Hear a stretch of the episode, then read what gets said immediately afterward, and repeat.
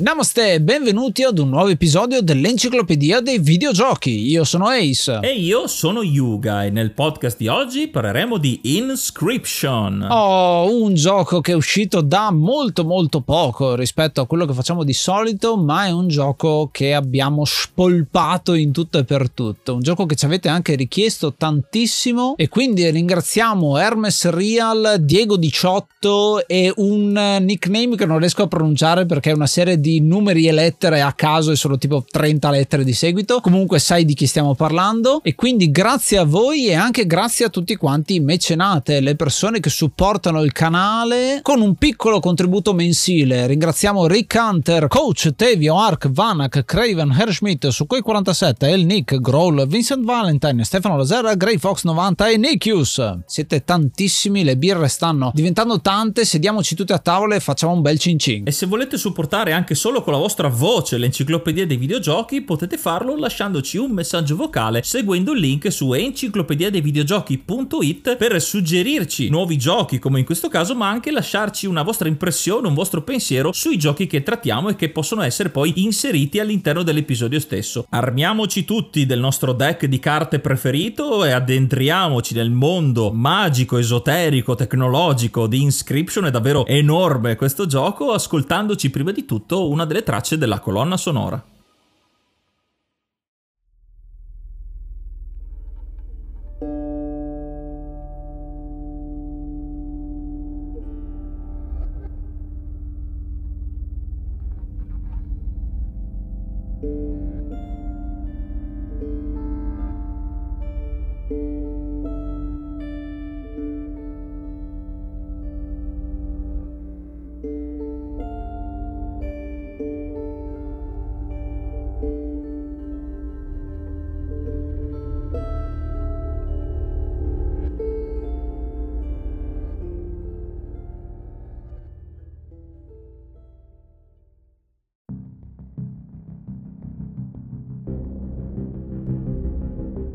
Il gioco di oggi è Inscription, un gioco del 2021 sviluppato dalla Daniel Mullins Games e pubblicato dalla mitica Devolver Digital che ci ha abituato ormai a dei gioconi ogni volta che ne parliamo. È uscito solamente per PC ed è un gioco deck building, puzzle, meta, molto meta, come vedremo noi però vi avvisiamo sempre quando avremo intenzione di fare spoiler perché è davvero un gioco pregno di contenuti contenuti e dall'iniziale semplicità ma che in realtà si dipana in molteplici informazioni e misteri. Per questo questo episodio l'abbiamo strutturato in questa maniera. Il gioco è, come dicevamo, con un sacco di twist eccetera eccetera. Quindi se volete giocarlo a scatola chiusa già ve lo consigliamo tantissimo. E questo è un piccolo esordio diciamo a questa situazione. Se volete continuare ad ascoltare questo episodio sarà diviso in tre parti diverse. Una seconda parte che è quella che stiamo facendo adesso in cui parleremo a livello di spoiler minimi su quelle che sono le meccaniche di gioco che andiamo ad affrontare soprattutto per quanto riguarda il gioco di carte la, la parte roguelite del titolo. Poi quando parleremo della storia scenderemo un po' più nel dettaglio e faremo un po' di spoiler su effettivamente cosa succede nei tre atti di gioco per poi finire nella parte 4 insieme alle nostre considerazioni alla nostra esperienza acceneremo a quello che è l'ARG che è collegato il gioco in realtà aumentata che è collegata a questo gioco, agli update successivi e a tutti quanti una serie di segreti che sono venuti fuori. Partendo subito con l'idea iniziale che ha dato la nascita a questo gioco, dobbiamo fare riferimento alla serie di Ludum Dare, nello specifico il 43 appuntamento, che come ben sapete vengono creati dei giochi con tempo limitato che devono seguire un tema particolare e nel Ludum Dare 43 era stato scelto Sacrifice sacrifice must be made, ovvero sacrifici devono essere fatti. È un gioco che già dalla partenza era sotto i migliori auspici perché arriva ben secondo nella classifica generale a quell'evento. E tutto questo, nonostante il gioco sia uscito nel 2021, succedeva qualche anno prima, ovvero nel 2018 nella sua prima versione embrionale, se vogliamo chiamarla in questa maniera, e che poi appunto negli anni successivi ha portato a un'espansione davvero enorme dei contenuti di gioco. Io proprio in quel periodo nel 2018 avevo una rubrica che si chiamava Da iniziare Ludum Dare dove andavo a giocare i titoli e il Ludum Dare 43 l'ho seguito molto nello specifico perché sono veramente saltati fuori tanti giochi. Il Ludum Dare solitamente tira fuori giochi che giocano con le meccaniche che provano a fare dei titoli sperimentali ecco. E questo titolo è risultato molto buono sia per la grafica sia per l'audio ma soprattutto per il gameplay. Un gameplay che è semplicissimo perché è un gioco di carte con regole molto base che però viene espanso in tutta un'altra serie di aspetti di storytelling soprattutto e di gioco con la quarta parete e l'essere meta. L'idea di questo titolo Daniel Mullins ha rivelato nelle varie interviste è proprio Magic the Gathering il gioco di carte collezionabili fisiche che lo stesso Mullins al tempo seguiva molto aveva ripreso appunto dalla sua gioventù a giocarci in versione adulta e da lì tirerà fuori alcune delle meccaniche base e l'interazione tra esse, soprattutto la meccanica del sacrificio che è proprio quella del tema del gioco stesso. Il, il gioco si chiama appunto Sacrifices Must Be Made prima di cambiare il titolo in Inscription quando viene sviluppato in versione più ampia e questo titolo racchiude diciamo la parte l'atto 1 del gioco mentre poi l'atto 2 e l'atto 3 verranno sviluppati in seguito quando si metterà di mezzo anche Devolver Digital a far diventare più grande questo progetto e cominciano a esserci anche gli elementi più meta e più di raccordo non solo tra le varie parti del gioco ma anche con altre produzioni dello stesso Mullins sia altri videogiochi che aveva fatto in precedenza sia alcune cose che aveva fatto in forma fisica. Aveva anche lui costruito dei giochi di carte collezionabili da fan e quindi ci sono tanti riferimenti anche a quello. Il procedimento di creazione e di ideazione soprattutto della storia e dei risvolti che ha questo Inscription è stata un po' come una valanga partita inizialmente con l'idea di Ludum Dare e successivamente dallo stesso sviluppatore sarebbe dovuto andare in un'antologia con altri progetti. Però in breve tempo grazie anche all'interesse della community dopo che nel 2019 era stato messo questo gioco su itch.io gli ha fatto scattare una serie sempre più corposa di idee in breve tempo che eh, l'hanno convinto invece ad espandere questo gioco in una storia vera e propria con tutte le meccaniche e le aggiunte come detto sia dal mondo di Magic the Gathering ma si potranno vedere anche dopo magari spiegandovelo eh, più nel dettaglio le meccaniche anche dal mondo di altri deck building come ad esempio Yu-Gi-Oh! con l'aspetto del sacrificio delle creature per evocarne sempre di più potenti. Una cosa molto interessante è che sta alla base proprio della passione di uh, un creatore di contenuti non solo videoludici ma proprio del gioco del ludum del eh, ludico. Perché partendo da un'idea di base il fatto di poter avere a disposizione anche la possibilità di farne una trasposizione videoludica su schermo che tutti possono fruirne davvero potenzia anche solo quella la voglia e la passione per poterlo fare è giustamente l'accoglienza che è stata data a questo gioco ne è tutto merito. Cominciando a fare qualche spoiler vi parleremo un po' della meccanica di gioco proprio il gioco di carte come funziona. E voglio parlarne in questi termini. Il, la, il gioco ci viene raccontato da un personaggio ed abbiamo appunto da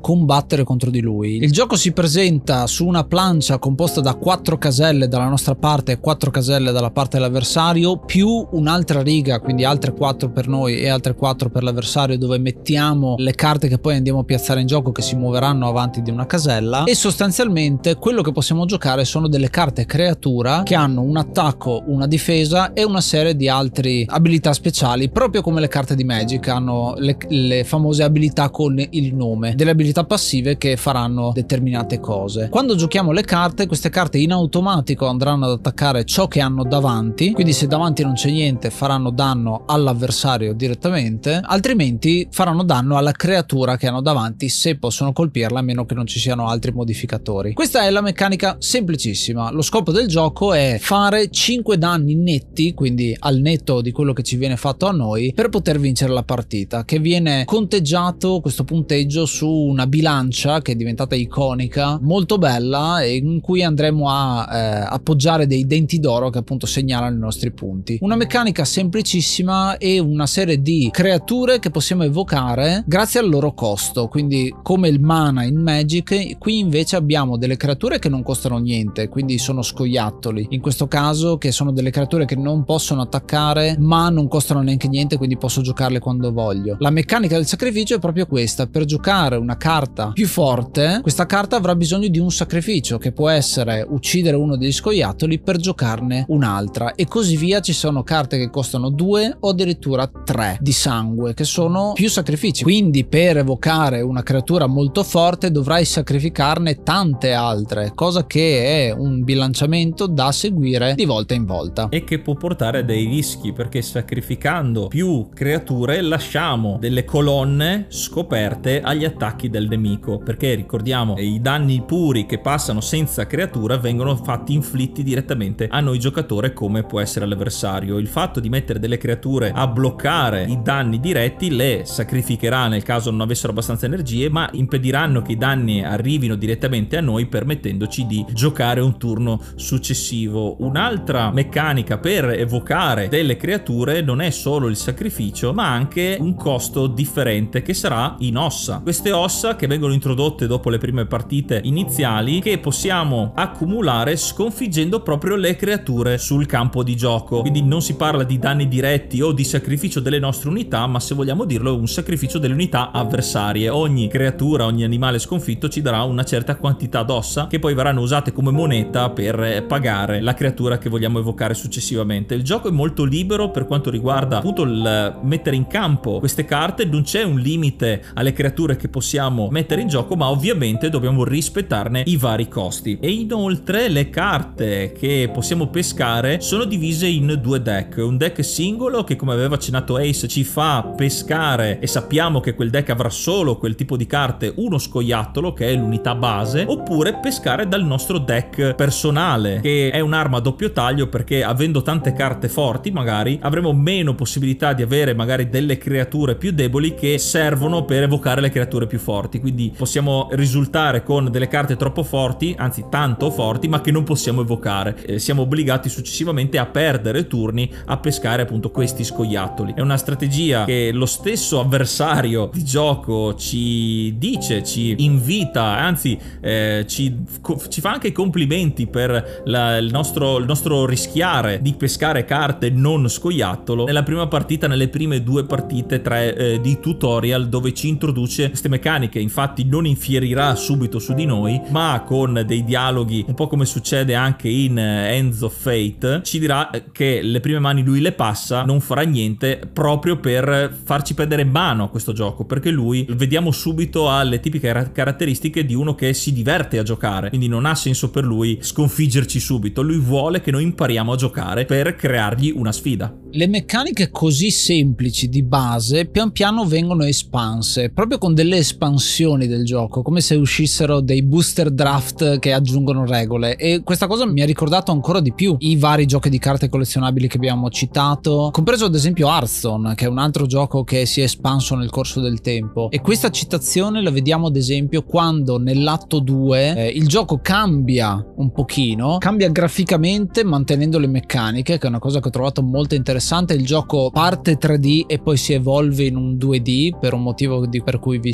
spiegheremo dopo, ma la cosa interessante è che viene introdotta la meccanica delle batterie, che sono fondamentalmente delle tacche che si ricaricano ad ogni turno e che alcune delle nostre creature costano, anziché sangue, anziché ossa, costano cariche di batteria. Quindi è una cosa molto interessante perché è un'altra meccanica in più che viene aggiunta, ma comunque molto bilanciata con il resto. E l'ultima di queste meccaniche che viene aggiunta come prezzo da pagare è quella dei MOX, un'altra citazione alla carta caratteristica di Magic. Quando avremo le carte del gruppo della magia, una quarta espansione, queste costano un MOX particolare, quindi avranno un costo in colore, esattamente come le carte di Magic, sono tre colori però in questo caso e non cinque, e bisogna avere quel MOX non come moneta o come creatura da sacrificare, ma occuperà uno spazio, quindi il sacrificio che vai a compiere in quel caso specifico è che non potrai mettere una creatura attaccante in quel posticino lì. Altro elemento interessante, sempre a tema sacrificio, come tutto il resto, ma che va a espandere sempre di più questo gioco, questo core gameplay di questo gioco di carte. Un altro aspetto che amplia proprio il tipo di gameplay che fino adesso abbiamo parlato come un deck building, un gioco di carte, si ha con un riferimento ai giochi da tavolo più classici, giochi di ruolo fantasy, ma ai giochi da tavolo. Infatti, dopo ogni partita avremo una mappa con eh, l'avversario che ci spiegherà, ci introdurrà la nostra avventura, come nei giochi tipo Dungeons and Dragons, il master che racconta le nostre gesta. Viene raffigurato il tutto con una mappa, sempre in 3D, dove ci sarà la nostra pedina, il nostro avatar che si muoverà all'interno del percorso predefinito che avrà anche delle vie alternative da poter scegliere come in altri deck building che ci sono anche per mobile e ad ogni stop, ad ogni tappa succederà un evento differente. Potrà esserci un negozio, potranno esserci delle carte da aggiungere al nostro deck e che dovremo scegliere quella che secondo noi sarà la migliore o ovviamente altre sfide che mandano avanti la storia principale e ogni volta che si arriverà a un duello la mappa verrà riarrotolata e si ritornerà sul tavolo da gioco con la sfida nuova ma avendo ovviamente via via sempre più carte potenti che avremo trovato durante la nostra partita. E questo elemento RPG, chiamiamolo così, che poi tradu- si traduce in un roguelite effettivamente, lo ritroviamo anche in altre sfaccettature negli altri due atti del gioco. Non vi diciamo ancora niente perché lo faremo appunto nella parte 3, credo sia giusto farlo a quel livello di storia, ma dirvi insomma che quelli che sono i fondamenti dell'atto 1 li ritroviamo, ma con un twist diverso negli altri atti, secondo me è una cosa molto interessante perché non è un gioco che stravolge totalmente il gioco e quindi è completamente un'altra cosa, ma comunque ha, ha abbastanza modifiche mantenendo il cuore che è sempre lo stesso e quindi non devi ricominciare da capo con i tutorial. Quindi è stato un bel lavoro da parte di Moonlins gestire questa situazione perché si tratta di un bilanciamento non solo del gioco di carte, ma poi anche di tutto il gioco per renderlo veramente accattivante.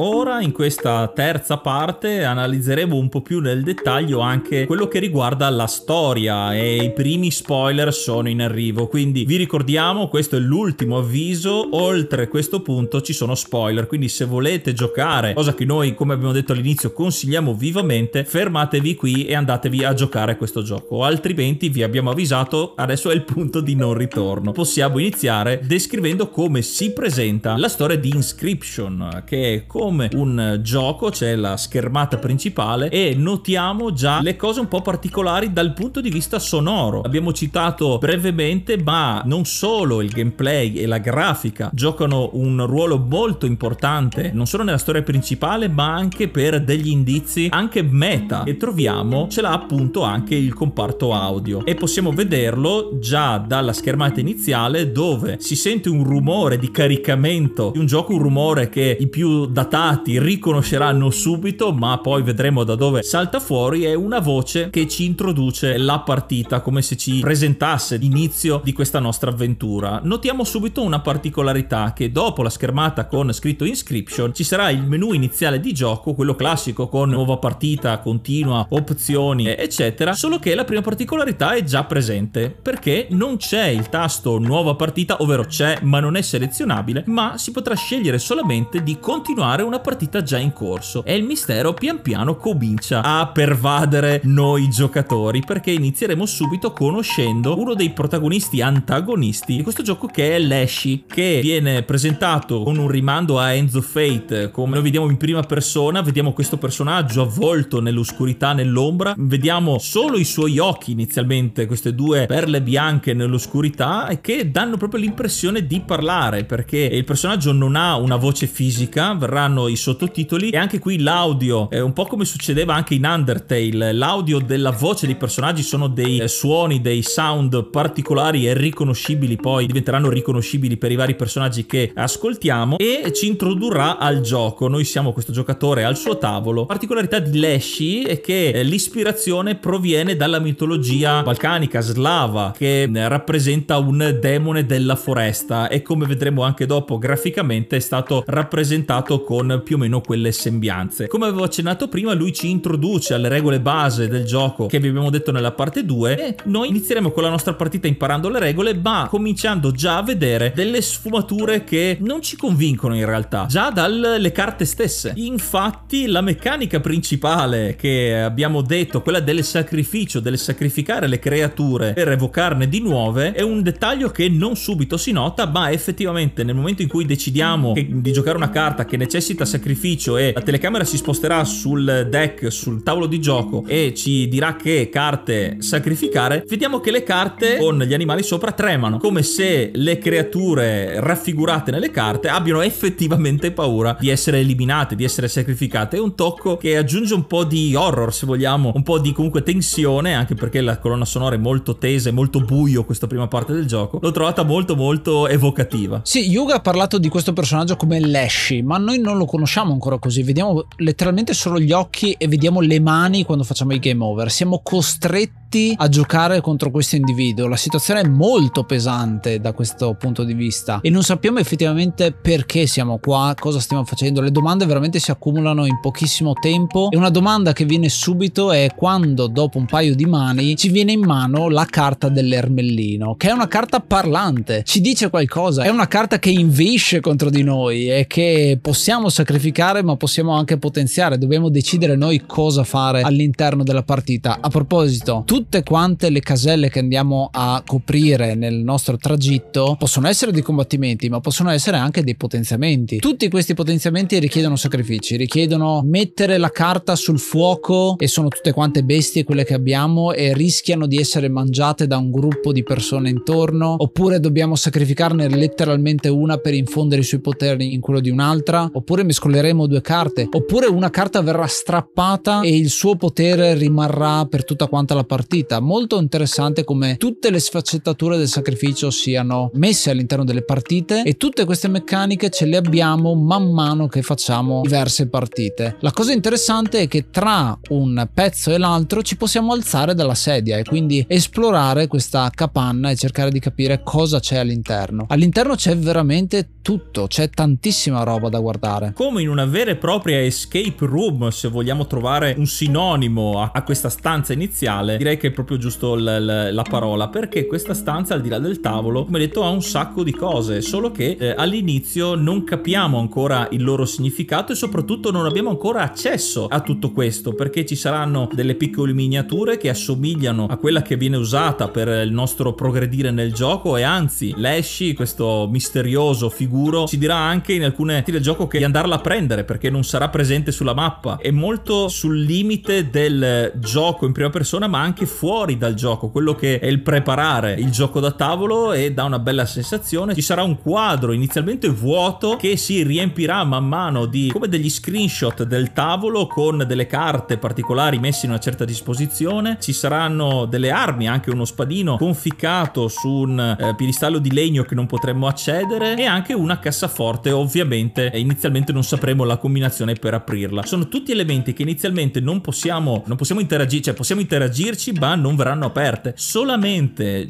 giocando e rigiocando pian piano cominceranno a essere svelati degli indizi dallo stesso Lashy ma anche dalle nostre partite anche dalle stesse carte che come detto alcune possono parlarci per ottenere carte bonus dialoghi bonus e elementi sempre maggiori per portare avanti la storia. Ad esempio la combinazione della cassaforte la troviamo scorrendo le pagine del manuale di gioco, quindi molto bello come ci sia questo appunto che poi tu prendi e lo usi da un'altra parte e tutti questi sblocchi che facciamo, carte nuove, ad esempio prenderemo il quadrifoglio che ci serve per cambiare le carte in una pescata quando possiamo scegliere tra tre carte, possiamo dire non mi piace nessuna, voglio fare un mulligan e prenderne altre tre. Sono come barare al gioco in un certo senso, perché pian piano prenderemo degli elementi che possono portare la sorte in nostro favore, farci vincere più facilmente. Ad esempio, possiamo prendere i denti d'oro da un teschio che è lì presente e utilizzarli in gioco come moneta di scambio. Anziché guadagnarli con il danno che facciamo, li guadagniamo in un'altra maniera. È molto bello come pian pianino stiamo barando al gioco e anche come Lashy stesso bari al gioco ad un certo punto. Ad esempio, se siamo troppo veloci a sconfiggere uno dei suoi boss, e adesso arrivo a parlare dei boss, si incazzerà praticamente e mette un sacco di carte sulla plancia rendendo impossibile la vittoria. Quindi almeno una partita la dobbiamo perdere, anche perché dal punto di vista di storia è molto molto interessante. Quelli che sono i boss cosa sono? Ogni mappa che abbiamo a disposizione ad un certo punto arriva ad un boss. Questi boss sono delle maschere che Lash andrà a indossare e interpretare quel personaggio, ovvero il prospettore, un minatore che può trasformare le nostre carte in cumuli d'oro e quindi inutilizzabili, un pescatore che andrà a fregarci le carte con il suo amo, potrebbe fregarci appunto le carte, e il cacciatore che è l'ultimo di questi tre mini boss che ha delle creature che sono delle trappole che poi si trasformano nelle creature che vanno a catturare. Quindi anche qua ci frega le carte, ma soprattutto sono carte che diventano altre carte, quindi è difficile buttare giù tutti e tre questi boss. Molto interessante perché ad esempio il cacciatore lo possiamo anche trovare non come boss, ma come personaggio che può venderci delle pelli in cambio delle monete del, dei denti d'oro. Quindi vedete come si riutilizzino queste maschere e non siano dei veri e propri personaggi, come ha detto Yuga, ma siano persone interpretate da questo Lashy che si diverte a fare i personaggi, a raccontare storie, a farti entrare nel mondo di Inscription. Ma il mondo di Inscription non è tutto rose e fiori, perché come accennato da Ace, in una partita la dobbiamo perdere. Arrivati a questo punto c'è un po' la svolta tenebrosa che ha questo gioco. Infatti dopo aver perso ci sarà un flash perché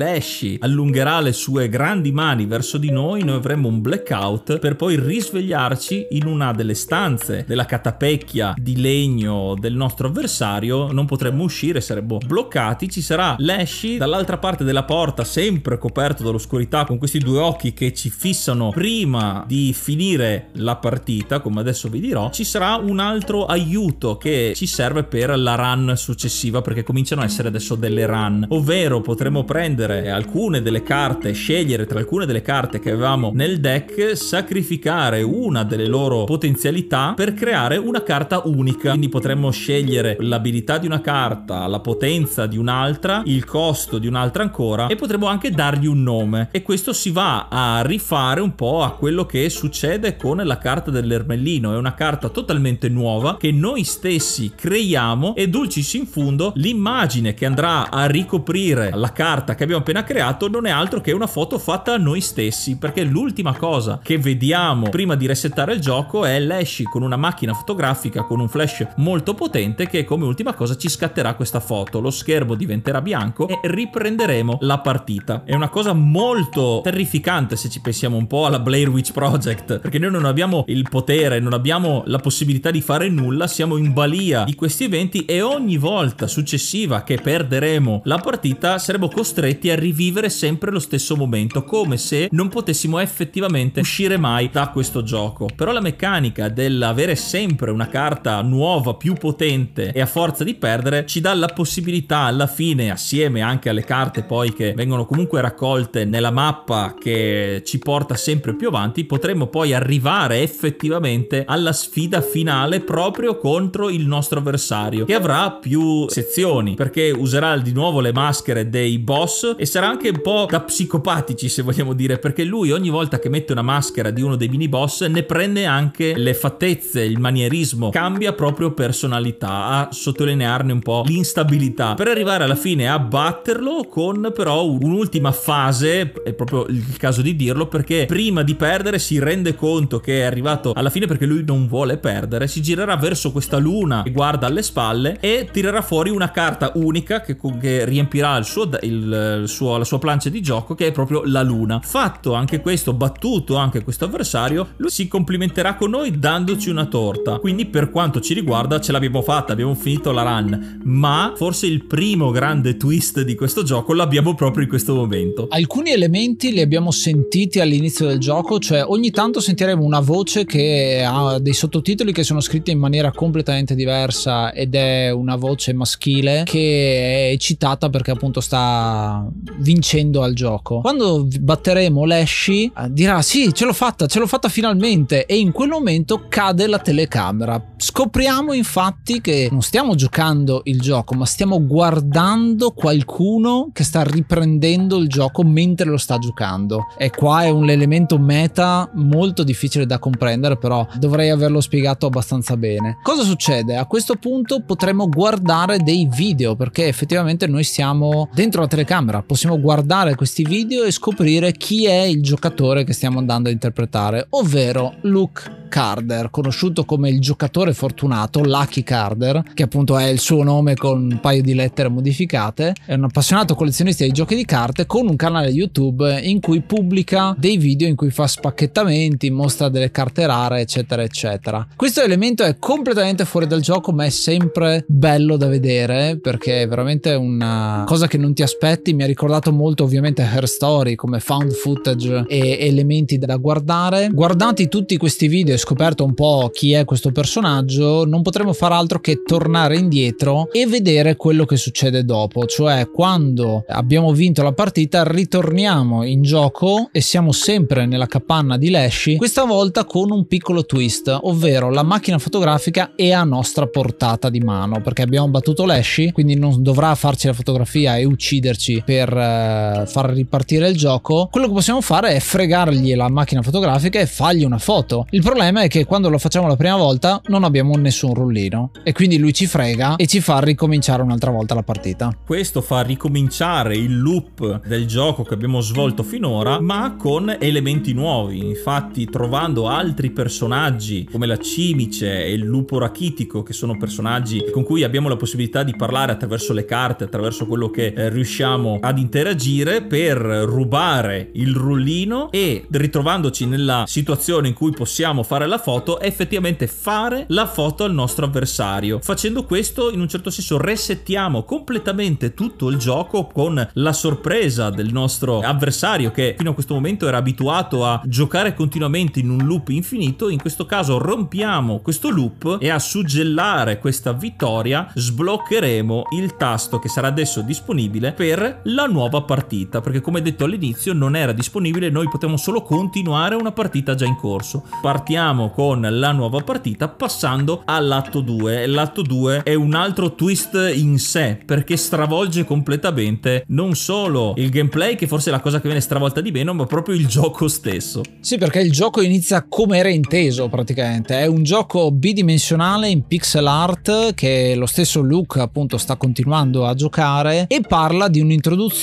raccontandoci la leggenda dei quattro scribi, cioè una volta sul pianeta non c'erano carte. Ad un certo punto arrivano quattro scribi, ognuno che è capace di costruire le carte in una maniera diversa. Grimora, la scriba della morte, è quella che può scrivere con la sua penna gli epitaffi e creare appunto le carte che c'entrano con la morte. Poi abbiamo Leshy, quindi effettivamente è un personaggio anche di questa versione del gioco. Con la sua macchina fotografica fotografa le bestie e le trasforma in carte. Poi abbiamo Pio3 o Po, come viene chiamato in, se lo leggiamo in Lit Speak che è un robot che ha uno scanner per copiare la CPU dei robot e crearne carte apposite, e infine Magnificus, che è un mago di cui non vediamo ancora il volto, che ha il suo pennello con cui può dipingere i suoi pupilli e creare le carte magiche. La leggenda narra che arriverà uno sfidante che poi effettivamente arriva perché siamo noi il giocatore, quindi che diventa questo personaggio leggendario che inizialmente deve scegliere uno dei deck tematici per questi quattro scribi perché l'obiettivo è quello di sostituirsi a uno di loro. E dal punto di vista del gameplay cambia totalmente perché non siamo più limitati a una stanza singola ma ricorda un po' i giochi dei Pokémon dove abbiamo una mappa overworld come sia giochi di Pokémon ma anche giochi di eh, Super Mario World ad esempio dove poterci spostare interagire con i vari personaggi e appunto anche sfidarli a- al classico gioco a cui abbiamo giocato fino adesso rivisto con la grafica in 2D. Questa è la parte forse dove si prendono più informazioni perché il poter interagire non solo con Lashy, eh, che era l'unico con cui potevamo parlare oltre alle varie carte, vari personaggi iniziali, qui ci sono molte più persone e personaggi che ritornano perché c'è lo stesso Lashy con i tre boss che saranno interagibili e in un certo senso come poi effettivamente succede anche nei giochi di Pokémon dobbiamo andare a battere i vari capi palestra con i loro mini boss. Una cosa molto importante che capiamo a questa fase inizialmente è che in realtà quello che abbiamo fatto noi facendo la fotografia eh, all'esci nell'atto 1, quindi di per sé resettando il gioco, in realtà non è un reset perché scopriamo che Po o PO3 in realtà non è altri che l'ermellino, la carta dell'ermellino che ci parlava era lo stesso Po intrappolato in quella carta. Quindi scopriamo che qualcosa effettivamente è successo. Non siamo tornati ad alcun punto di partenza, ma stiamo continuando la nostra esperienza. Il tempo di gioco ovviamente è resettato perché stiamo giocando l'inscription originale, ma da un punto di vista di storia al di fuori del gioco, ma come giocatore esterno, sta effettivamente andando avanti con i personaggi che si portano dietro le loro memorie. Dal punto di vista meta le cose si complicano ancora di più perché stiamo parlando di un gioco, di un videogioco in cui i personaggi sono senzienti, sanno che cosa è successo prima. In sostanza l'atto 1 era un momento in cui Lash è riuscito ad avere il potere sugli altri e intrappolarli nelle carte, probabilmente gli ha scattato una fotografia e ha intrappolato appunto l'ermellino che è PO3, ma non solo perché gli altri due personaggi che ci parlavano, ovvero la cimice e Grimora e Magnificus era il lupo rachitico. Lupo rachitico che tra l'altro non ha un occhio, che è un elemento importante che andiamo a utilizzare proprio nell'atto 1 e capiamo che è il suo occhio ad un certo punto perché è l'unico che può vedere un determinato tipo di colore. Quindi vedete come le cose si complichino e un elemento molto interessante che c'è proprio nella fase 2 di questo gioco è che esplorando possiamo anche trovare un sacco di stanze segrete. Stanze segrete come quella dove c'è l'intagliatrice, personaggio che abbiamo già conosciuto nell'atto 1, che rompe letteralmente la quarta parete dicendo sì, io sono qua per parlare con te, per dirti che ci sono i dati vecchi, questa parola che scopriremo essere molto molto importante, però mi chiedo perché mi abbiano messo qua i creatori di questo videogioco, quindi sa di essere un elemento di un videogioco molto molto bello e parla di questi dati vecchi, è un elemento che ritroveremo per tutto quanto il gioco, ovvero una specie di cartella oscura che sta proprio nel dischetto di questo gioco. Dischetto che avremmo visto dai video che riprendono la vita di Luke. Eh, infatti, eh, durante uno di questi spacchettamenti troverà una carta particolare con delle coordinate scritte. Lui si filmerà mentre va all'avventura a queste coordinate per trovare questo dischetto sotterrato nella boscaglia ed è quindi il dischetto che effettivamente all'inizio era il rumore che citavo all'inizio, ovvero il rumore di un dischetto che carica all'interno del computer. L'ho trovato molto azzeccata. Questa seconda parte, come dicevo, dà un sacco di informazioni e pian piano scopriamo anche l'effettiva storia, cominciamo eh, a capire anche le varie motivazioni dei vari personaggi per scoprire forse quello che è il vero e proprio cattivo, che non è in realtà il personaggio con cui combattevamo, tra virgolette, nell'atto 1, bensì Pio 3 Po, il robot che ha qualche macchinazione particolare, è al momento oscura e grazie ai vari personaggi, anche agli stessi scribi, indipendentemente da quello che avremo scelto all'inizio per utilizzare il deck per sostituirlo, sarà sempre lui che alla fine combatteremo e che ci esporrà in un certo senso l'inizio del suo piano per una fantomatica conquista del mondo, anche se non sembra essere questo il caso, intervallati ad altri video di Luke e man mano che gioca questo gioco fa anche una ricerca, ricerca che tipo di gioco è, perché lui non l'ha mai sentito, però nei dati di gioco trova chi l'ha fatto, manda una mail a questa Game Funa, che è la creatrice, la sviluppatrice di questo gioco, viene minacciato dagli stessi sviluppatori che gli dicono di ritornargli assolutamente il dischetto e di non eh, far trappelare niente per la proprietà intellettuale e addirittura arrivano a mandargli una loro rappresentante a casa che gli chiede il dischetto, lui invece fa finta di niente perché sente che c'è qualcosa che non va, ha dei forti sospetti e quindi manda via questa donna e comincia a essere molto preoccupato non solo dalla situazione fuori dal gioco ma anche dal gioco stesso perché Inscription lo sta plagiando, lo sta cambiando. C'è un video dove lui comincia ad andare anche un po' fuori di testa, ride con questa bilancia con i dadi messi sopra che lui si era, aveva in casa. Comincia a essere davvero difficile capire il limite tra mondo reale e videogioco con questa persona che si sta debilitando sempre di più. Ed è effettivamente molto preoccupato da quello che succede non solo nella vita reale ma anche nel gioco. Addirittura c'è uno degli ultimi video in cui lui smette una sua registrazione perché veramente comincia a essere veramente molto preoccupato. Senza andare nello specifico troppo dell'atto 2, vi cito due elementi che fanno parte, uno di metastoria e uno del finale di questo atto 2. Girando, ad un certo punto troveremo il pescatore e parlando con lui dirà che lui è bravo a pescare il pesce e ha pescato un pezzo di dati vecchi. Questo è una cosa che è successo in passato. È un elemento molto importante che ci serve per capire cosa succede poi nella fase finale di questo atto. Perché quando andremo a visitare PO3, il dragatore, il suo personaggio che sa pescare, pescherà effettivamente un pezzo di robot glitchato che vedremo proprio che mostra sprite del gioco abbastanza ca- casualmente. Questo sarà un elemento fondamentale perché lui o trasformerà questo elemento glitchato in una carta che andrà a giocare nel combattimento boss finale che avremo nella zona dove ci sono le quattro statue dei quattro scribi. Perché appunto, indipendentemente da chi scegliamo di andare a sostituire, arriverà per forza Po per attuare il suo piano proprio perché ha questa carta speciale. Quando la giocherà contro di noi è una carta glitchata letteralmente che si muove dappertutto. Nel momento in cui interagisce con qualsiasi cosa, bloccherà il gioco e partirà una sequenza quasi di autodistruzione del gioco, comunque di modifica. Ci saranno scritte a schermo che dicono resettare, salvataggio in corso e cose del genere con una percentuale e un rumore sempre più alto fino ad arrivare di nuovo al buio e all'inizio di quello che sarà il vero e proprio atto 3. Ci ritroveremo di nuovo in un ambiente 3D, questa volta con PO3 dall'altra parte del tavolo. È in sostanza un eh, remake dell'atto 1 ma in versione tecnologica. Qui si vede anche come PO3 non abbia tanta creatività, è comunque una macchina e si vede la differenza che c'è nel creare questo gioco perché a differenza del gioco tattile che abbiamo vissuto nella prima fase dove avevamo i denti, potevamo prendere la pedina e spostarla, gli oggetti che andiamo a utilizzare sono oggetti reali, possiamo usare un coltello per cavarci un occhio ad esempio per sacrificare qualcosa di noi e fare più punti, ma non solo appunto. Tutte le cose con cui interagiamo sono tattili, sono fisiche anche se all'interno di un videogioco, qui è tutto digitale, ci viene presentata la stessa identica mappa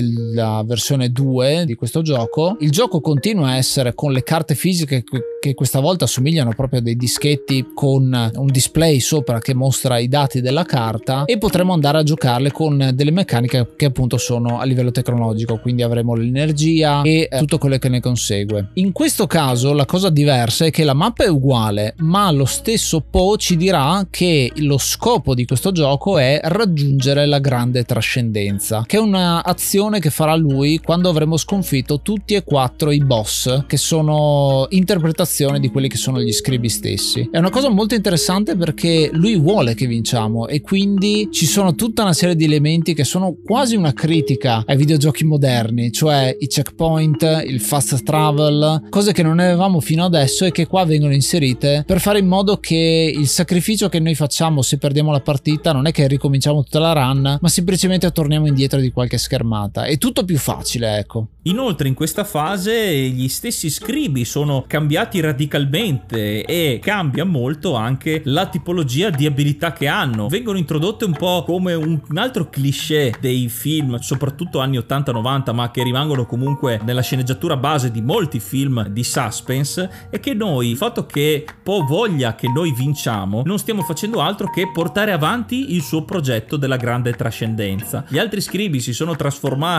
in file veri e propri, ad esempio Leshy è diventato fotografo.zip e quando lo combattiamo ha una meccanica dello screenshot e quindi viene fatta la foto dello schermo della plancia di gioco, oppure Grimora è diventata archivista.zip che con altri elementi meta ha accesso ai file del PC sul quale sta girando Inscription e il danno che fa è in base al peso di quei file. Magnificus che invece è diventato disegnatore.zip in cui si può andare a modificare il codice di gioco scrivendo regole eh, ad hoc e arrivando infine allo stesso Po che diventa invece Golly che chiede per giocare l'accesso a internet. E una, un altro elemento meta ma in un certo senso anche inquietante è che alcune delle carte che crea si rifanno alla libreria amici di Steam del giocatore. Quindi ci ritroviamo carte che conosciamo per dire. È una cosa molto fuori dagli schemi ovviamente che rompe la quarta parete ma a suo modo molto inquietante mi ha ricordato un po' il racconto e anche il film del tagliaerbe di Stephen King. Sì soprattutto il combattimento contro l'archivista a me personalmente ha dato molta impressione perché ti chiede l'accesso ai file del PC e tu puoi dire sì oppure sì perché quando tu vai a cliccare la scritta no in realtà diventa sì a sua volta. E vedere i propri file è molto molto intenso diciamo all'interno del gioco. Anche perché ti viene detto che quando riesci a creare una carta con un file vecchio e più vecchio è meglio è ad un certo punto se la perdi lui ti dice te la posso cancellare che è una cosa molto intensa ma al tempo stesso non viene fatto effettivamente perché se no sarebbe un malware questo gioco. Quindi almeno diciamo che c'è un easter egg eh, di cui non vi svelo i dettagli, ma è molto molto bello. Questi combattimenti sono piccoli accessi in più che giocano appunto con la versione meta e quando andremo a finire questi combattimenti la memory card con cui stiamo riprendendo la partita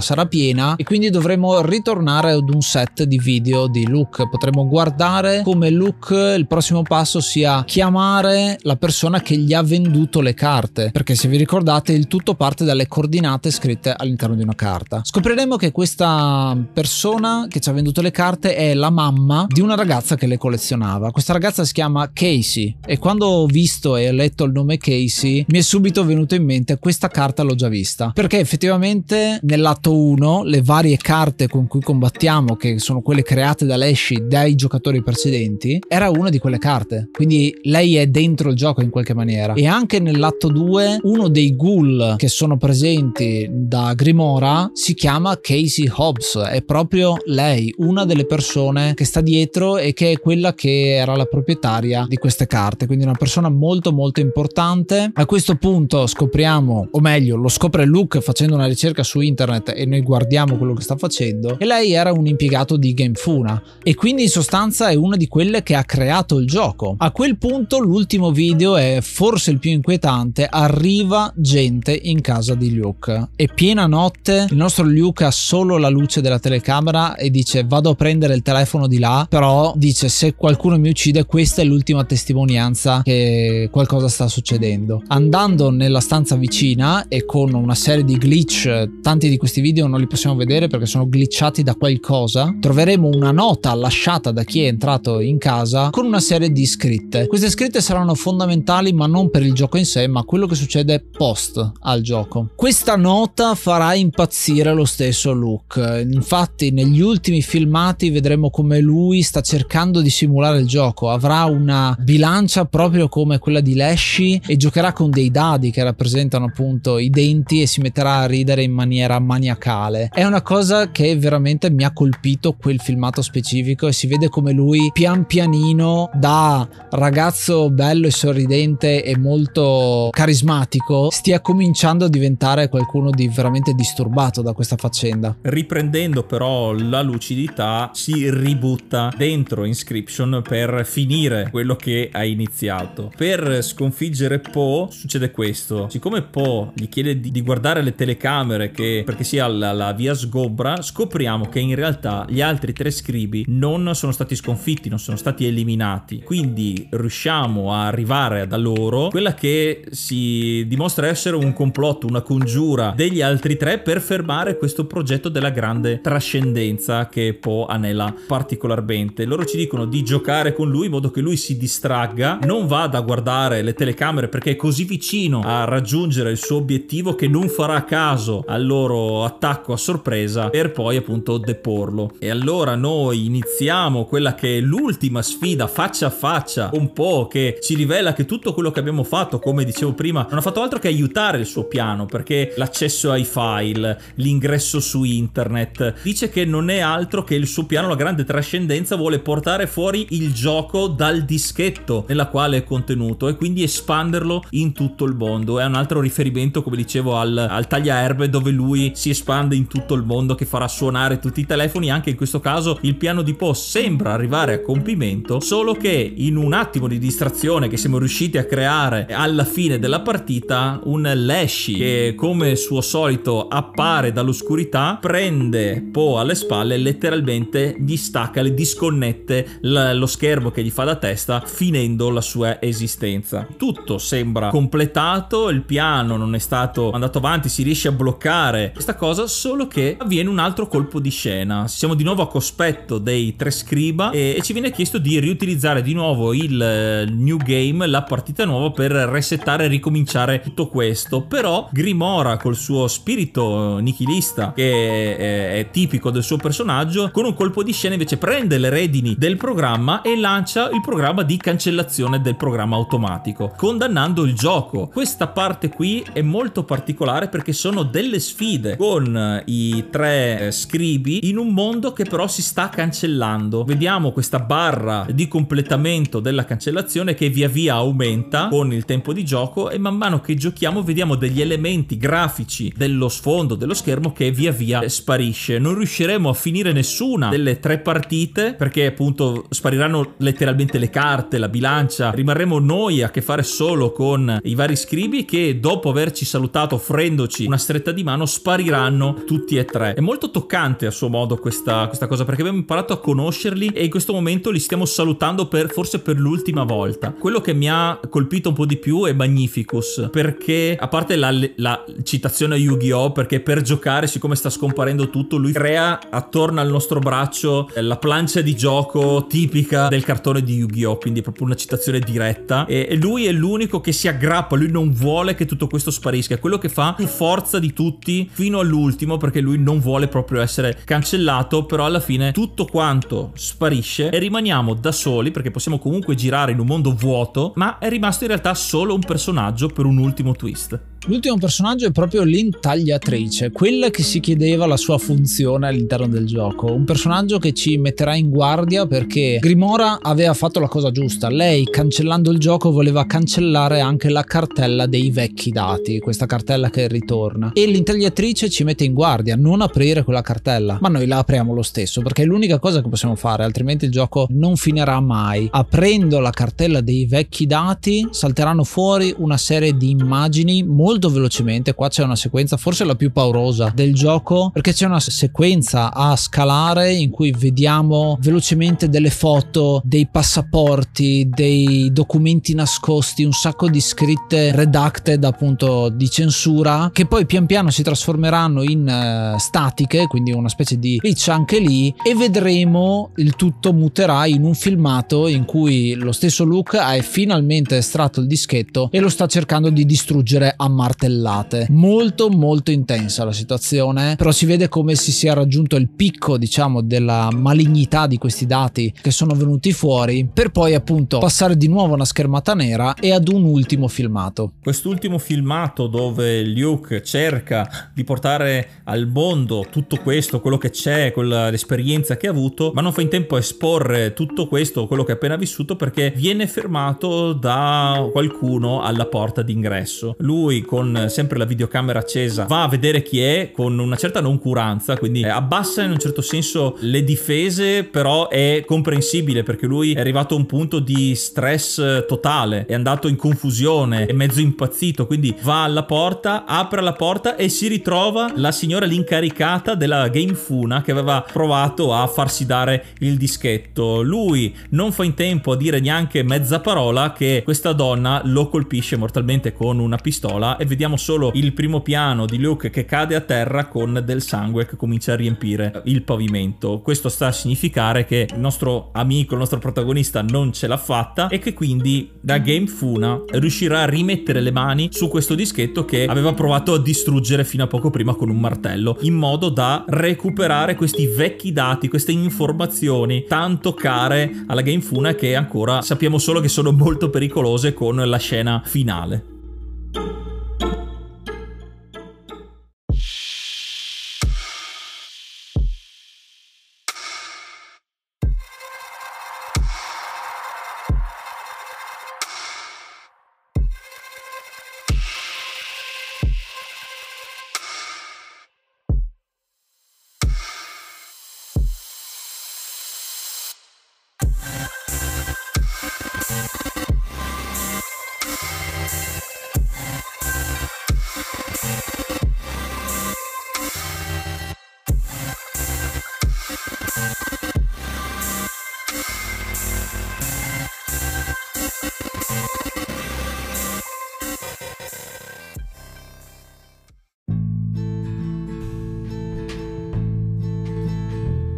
Abbiamo messo una canzone in mezzo per dirvi questa è la parte 4, quindi qua c'è la parte ancora più spoilerosa. In fondo una ARG, vi, vi parlavo di questo, e della Casey Mod che è una update che ha subito il gioco a marzo del 2022. Partendo dall'ARG è un gioco appunto che è saltato fuori partendo da quelle che sono le coordinate GPS, le coordinate che Luke aveva trovato e in cui ha trovato il dischetto di inscription scavando un po', sono coordinate reali, quindi le persone sono andate realmente lì e scavando hanno trovato un dischetto con dentro alcuni dati, un dischetto che conteneva parti di un indizio. Questa cosa è interessante perché la gente poi ha cominciato a rigiocare il gioco cercando tutti quanti indizi collaterali, indizi che avessero a che fare con eh, entrare dentro il gioco e uscire dal gioco. Il tutto si basa su un file da decodificare, girando tra i file nel gioco, perché quando noi vediamo la schermata di caricamento possiamo premere CTRL C e poi inserire un comando DOS come eh, regolarmente si fa, troveremo un file da decodificare, un file che appunto ha tutta una serie di scritte che non riusciamo a capire. Per decodificarlo avremo bisogno di tre cifrari diversi, ciascuno dei quali è composto da tre enigmi e a volte ancora di più, nel senso che sono un enigma è diviso a sua volta in due, che faranno diverse cose, ad esempio uno c'entra con i mycologi, che è un tipo di studioso che c'è all'interno del gioco, un personaggio che forse è collegato con eh, un altro dei giochi di Daniel Mullins,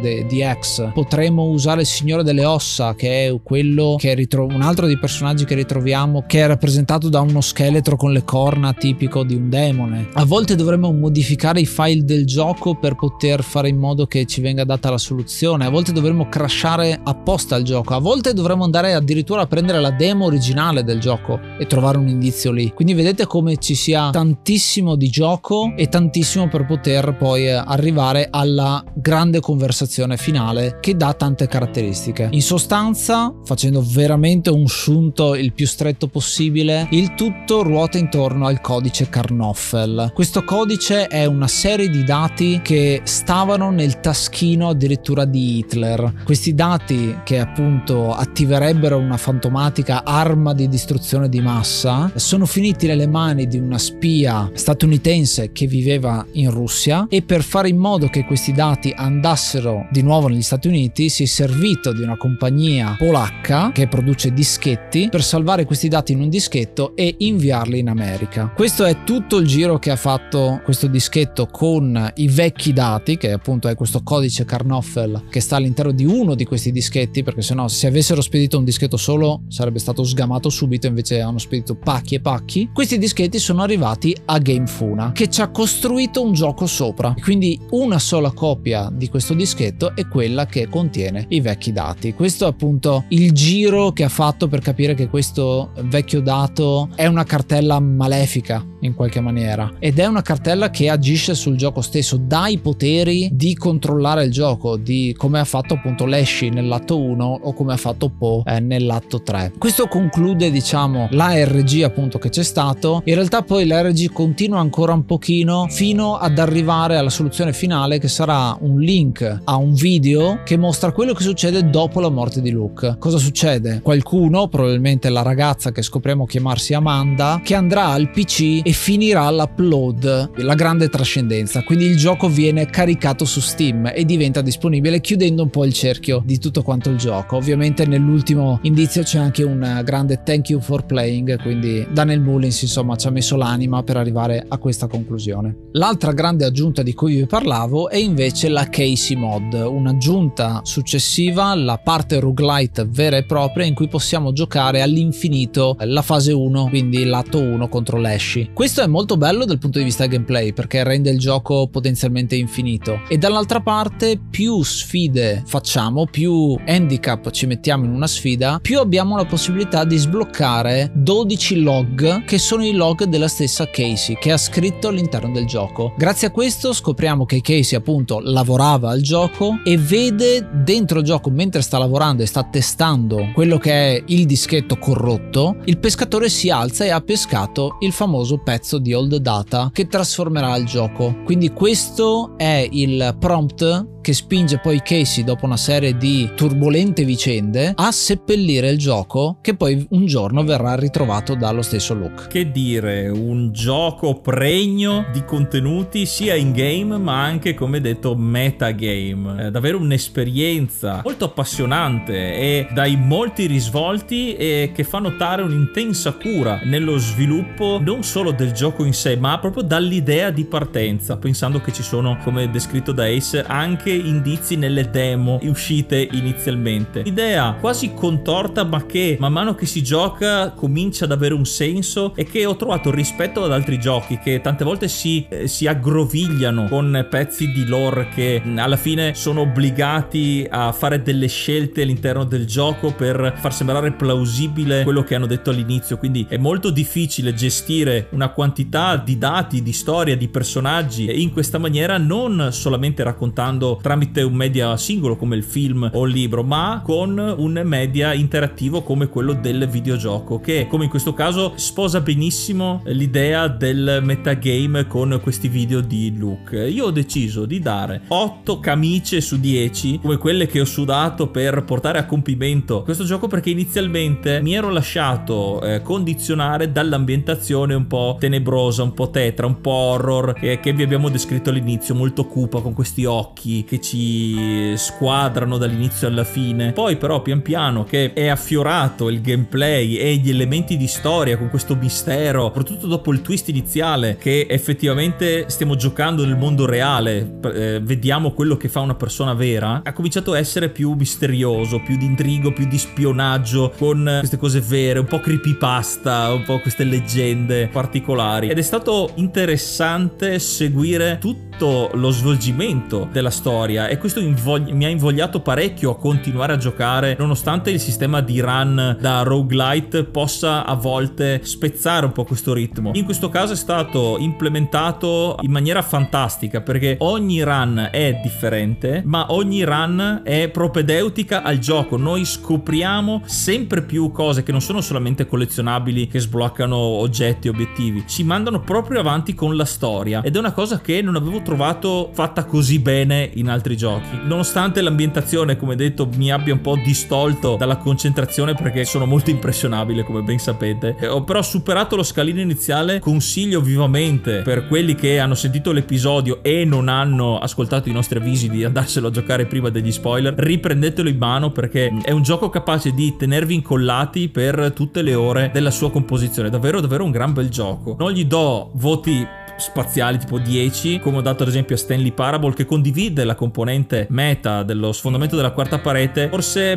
per appunto l'atmosfera tetra e il roguelite. Però se dovessi dargli un voto solo per la storia gli darei 10. Con le meccaniche di gioco mi sono trovato un po' in difficoltà in alcuni frangenti con l'aumento della tensione, quindi gli ho dato un voto un po' più basso, ma capirete insomma da quello che vi ho detto. E tu invece Ace cosa ne pensi? Io questo gioco l'ho adorato, gli voglio dare 9 pin pinze su 10, un oggetto che hai proprio nel primo atto ed è l'elemento che vai a sacrificare tuo personale sin da subito, un elemento che c'era anche nella versione demo. Io ho giocato appunto alla versione demo inizialmente e ho detto questo gioco nel video in cui ne parlo nel 2018 dico questo gioco merita di avere una release completa. Credo di aver detto anche che Devolver Digital ci metta le mani sopra, quindi un po' ho predetto il futuro. Però sono molto contento di questo titolo che mi è piaciuto tantissimo. Io adoro i giochi che sono asciutti dal punto di vista della lore, cioè è una lore complessa, ma tutto ha un senso. Ci sono un sacco di indizi che vedi già nella prima fase di gioco e che ti serviranno magari tra otto ore in game, quindi molto molto bello da quel punto di vista. La situazione è appunto molto pesante, poi molto leggera con il fatto che Po ti aiuta tanto e dà molto anche di psicologia. Sono personaggi che per quanto fanno parte di un videogioco sono molto umani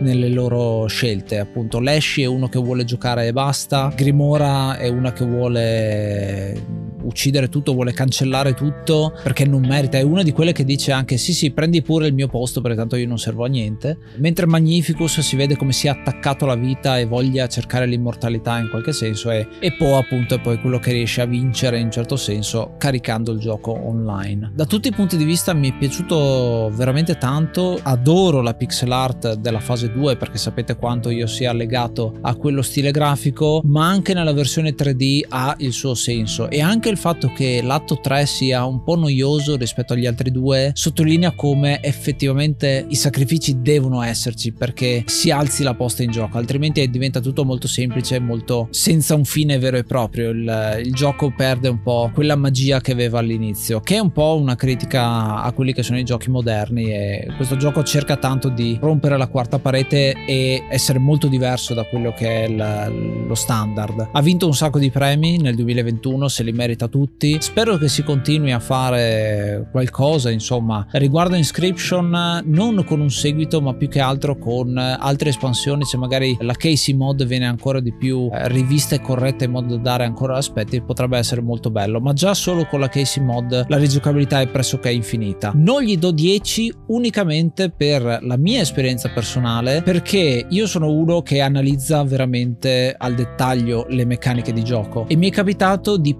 perdermi alcune cose di storia perché vincevo veramente troppo velocemente. E quindi ad esempio il fatto di scattare la foto senza avere il rullino in realtà a me non è successo perché io avevo già preso il rullino preventivamente. Alcuni clue diciamo che li ho passati abbastanza velocemente forse perché dopo anni e anni di nei Mistica sono abbastanza bravo in queste cose però ci sono stati alcuni momenti in cui mi sono perso degli indizi che sarebbero stati fighi da ricevere perché avevo già risolto l'enigma. Ad esempio le visioni di Magnificus. Non ho avuto queste esperienze qua e quindi da giocatore un po' più esperto forse anche rispetto alla media mi sono perso alcune cose che mi avrebbe fatto piacere rivedere e ho dovuto riscoprirle in un secondo playthrough eh, insieme ad una guida. Ci sono alcune guide molto ben fatte di questo gioco che non spoilerano le cose ma ti danno gli indizi per pian pianino costruirti una partita ideale per avere il 100% di tutto quello che succede all'interno del gioco che è un elemento molto bello e speriamo insomma di avervi fatto venire voglia di, di giocarlo. E giusto prima di chiudere visto che spoiler anche effettivamente questo contributo ascoltiamo comunque quello che ha da dirci Alessandro del Triangolo Nerdangolo. Ciao a tutti.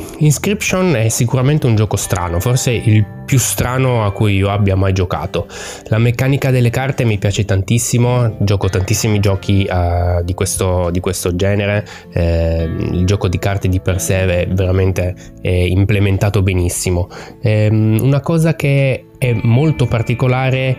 è che cambia continuamente pelle, nel senso che all'interno del gioco ti troverai a fare tantissime cose, non solo il gioco di carte, mm, ci sono da risolvere degli indovinelli, diventa quasi un escape room in, alcuni, in alcune occasioni e cambia anche totalmente lo stile grafico, quindi è un gioco che è, si può dire camaleontico,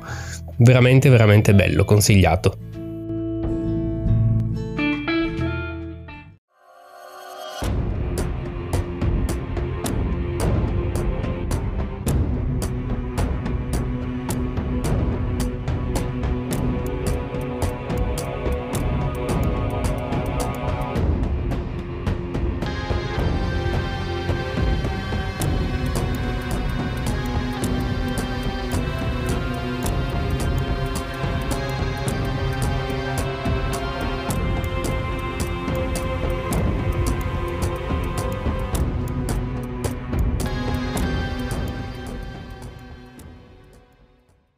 Anche per questo episodio è tutto. Noi come al solito vi ringraziamo per l'ascolto e vi ricordiamo che se volete parlare del gioco, come in questo caso che abbiamo appena parlato, veramente ricchissimo di contenuto e per esprimere, condividere la vostra esperienza e parlarne con tanti appassionati di tutte le età, venite a parlarne con noi sul nostro gruppo Telegram andando su t.me slash enciclopedia dei videogiochi. Lì potete trovare tantissime persone, un gruppo di appassionati di tutte le età, di videogiochi di tutti i tipi. Ci segnaliamo anche videogiochi gratis e sconti e tanto altro, ma non si parla solo di videogiochi, si parla anche di altre cose nerd in generale. Quindi è molto bello, un gruppo bello attivo e tante esperienze insomma da vivere, da condividere. Noi come al solito ci riascoltiamo al prossimo episodio e ascoltate l'enciclopedia dei videogiochi. Io sono Ace. Io sono Yuga. Namaste and be brave.